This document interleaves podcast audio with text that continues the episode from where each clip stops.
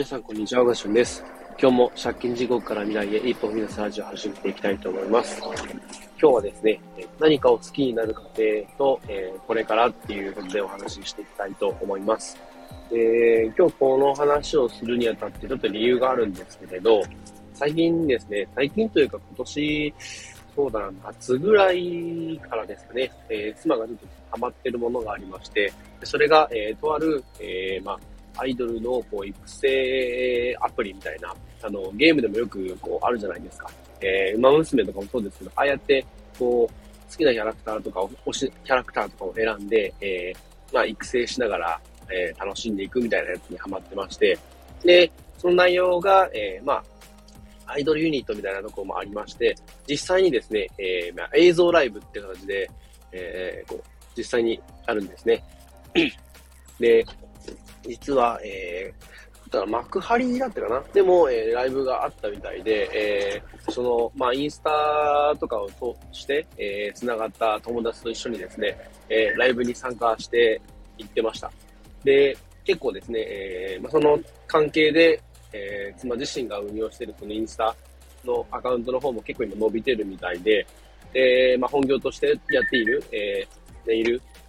の方もですね、まあ、キャラクターネイルが、こう、妻としてはその強みだってことで、えー、まあ、うまくその自分の好きな、えー、のアイドルの、まあ、キャラクターとかを、と、まあ、組み合わせていろいろやってまして、で、すごい盛り上がってるところを見ていて、なんかこう、自分も、その、どうだろう、なんでこんなに盛り上がってるのかとか、なんどういうところにこう魅力があるのかとかを、ちょっと探ってみようかなと思って、実際僕自身はですね、あんまりはっきり言うとアイドル系っていうのは興味なくって、今までこう全然こう触れてこなかったジャンルなんですね。で、それはその実際のこうアイドル、AKB とか、えー、乃木坂みたいな、えー、実際の、えー、アイドルから、えー、まあ、どうだろう、えー、VTuber とか、えー、まあそういうような、えー、2次元とか2.5次元みたいな、えー、そういうとこのアイドルに関してもあんまり触れてこなかった部分なんで、その辺ちょっと、えー、まあいろいろ調べてみようかなってことで、点検してみようとね、いろいろ聞いて、えー、調べつつある状況なんですけれど、えー、改めて、こう、自分自身が何かを好きになる過程って何だったっけなっていうのを振り返ってみました。でですね、僕自身の、えー、経験に当てはめて言うと、えー、まあ、アニメと車がすごい好きな、えー、ジャンルというか、趣味だったんですよね。で、えー、その趣味、えー、とかをやるにあたって、どういう理由でそれがこう好きになっていったのかっていうのを振り返ったときに、えー、まあ、好きになる過程って僕の中ではこう2種類あって、えー、一つは、えー、まあ、よくある一目惚れみたいな、え初見でパッと見て、あ、これすごい好きかもしれないっていうふうに、え思って、えどんどんどんどんこうハマっていくパターン。で、二つ目がですね、最初はそんなになんですけど、なんとなくちょっと興味があるかなぐらいで、え、まあ、こう、少しずつ調べていったりとか、まあ、アニメなら見ていったりとかってしていくんですね。で、えー、いろいろその対象のものに触れていくうちに、だんだんと、えー、好きになって、で、えー、あ、これが好きかも、みたいなのが、えー、そういうのが結構強いものが出てきてくるんですけれど、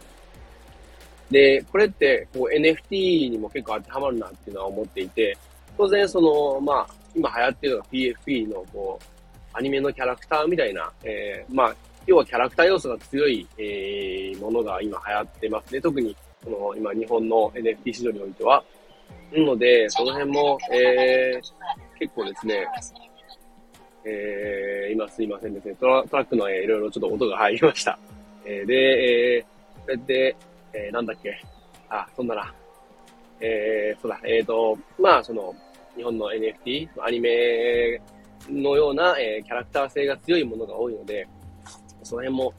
えー、結構、えー、関係してるんかなっていうふうに思うんですけれど、で、この辺をですね、こうなぜ、えー、多くの人が、えー、そのキャラクターだったりだとか、えー、まあ趣味のものだったりとかっていうのを好きになっていくのかっていう、こう背景とかを考えていくとですね、もしかしたらその NFT を展開していく上で、えー、多くのファンを生み出すきっかけにもなるんじゃないかなっていうふうに、え、ふと思いました。で、まあ、例えばその僕自身だとアニメのキャラクターとかもそうですけど、作品とかキャラクターを好きになる理由っていうのが、えー、まあ、その世界観だったりだとか、えー、そのキャラクターとかの、えー、性格とか、過去の経験とかですね、そういうバックグラウンド的なところを知って、少しずつ、えー、まあ、こう、好きになっていくんですね。なんで、このキャラクターを応援したいとか、えー、なんかこう自分に境遇が似ているだとかですね、なんかこう、憧れた世界観に近いものがあるなとか、そういう感じで、えー、好きになっていくものがすごい多いです。で、NFT に関してもですね、こう、まあ、当然一目惚れでこの作品好きだっていうものもあるんですけれど、なんかこう、NFT を展開している、えー、プロジェクトのですね、えー、もしくはクリエイターさんのなんかこう思いとか、えー、コンセプトとかですね、そういうのを知って、あ、すごいいいなってことで応援したいなって気持ちで、えー、その、まあ、NFT を購入したいっていう、で、実際に NFT 購入するっていうふうに至ってるなっていうふうに思って、で、こうやって、こう、本当にこうなんか、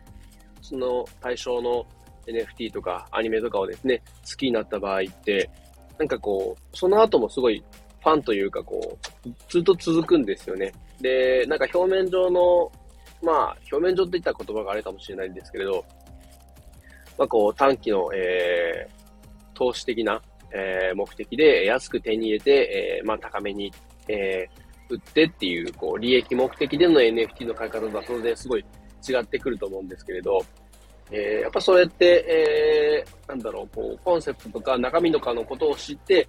そそっちの方がすごい好きだっていう人っていうのは、ずっと、えー、その後もファンで居続ける確率が高いと思います。僕自身ですね、結構本当に好きで、えー、買ってる NFT ばかりでして、実はですね、えー、僕、買った NFT、一度も売ったことがございません。一度ですね、あの、CNPR2 体、えー、初初期の時にですね、ミントさせていただいた後、なんかこう、初心者応援ってことで、えー、いろんな、えー、経験をしてほしいっていうふうに、上さんの方からも聞いてまして、で、一度、えー、まあ、リストする経験もいいんで、ぜひしてみてくださいっていうことで、その時まあ、リスト、えー、要は、えー、 OpenSea っていう、えー、マーケットプレイスで、えー、売ることをしたことがなかったので、えー、一回やってみようってことで、えー、売りに出しました。で、売りに出したんですけれど、やっぱ、あなんかあの、手放すの違うなと思って、えー、1日2日ですぐに、えー、取り消ししたんで、結局、えー、売れる前で、えー、一度も売ってないままなんですけれど、そんな感じで、えー、まあなんかこう、多くのファンを作るにはどうしたらいいかっていうのとかですね、えー、そういうその、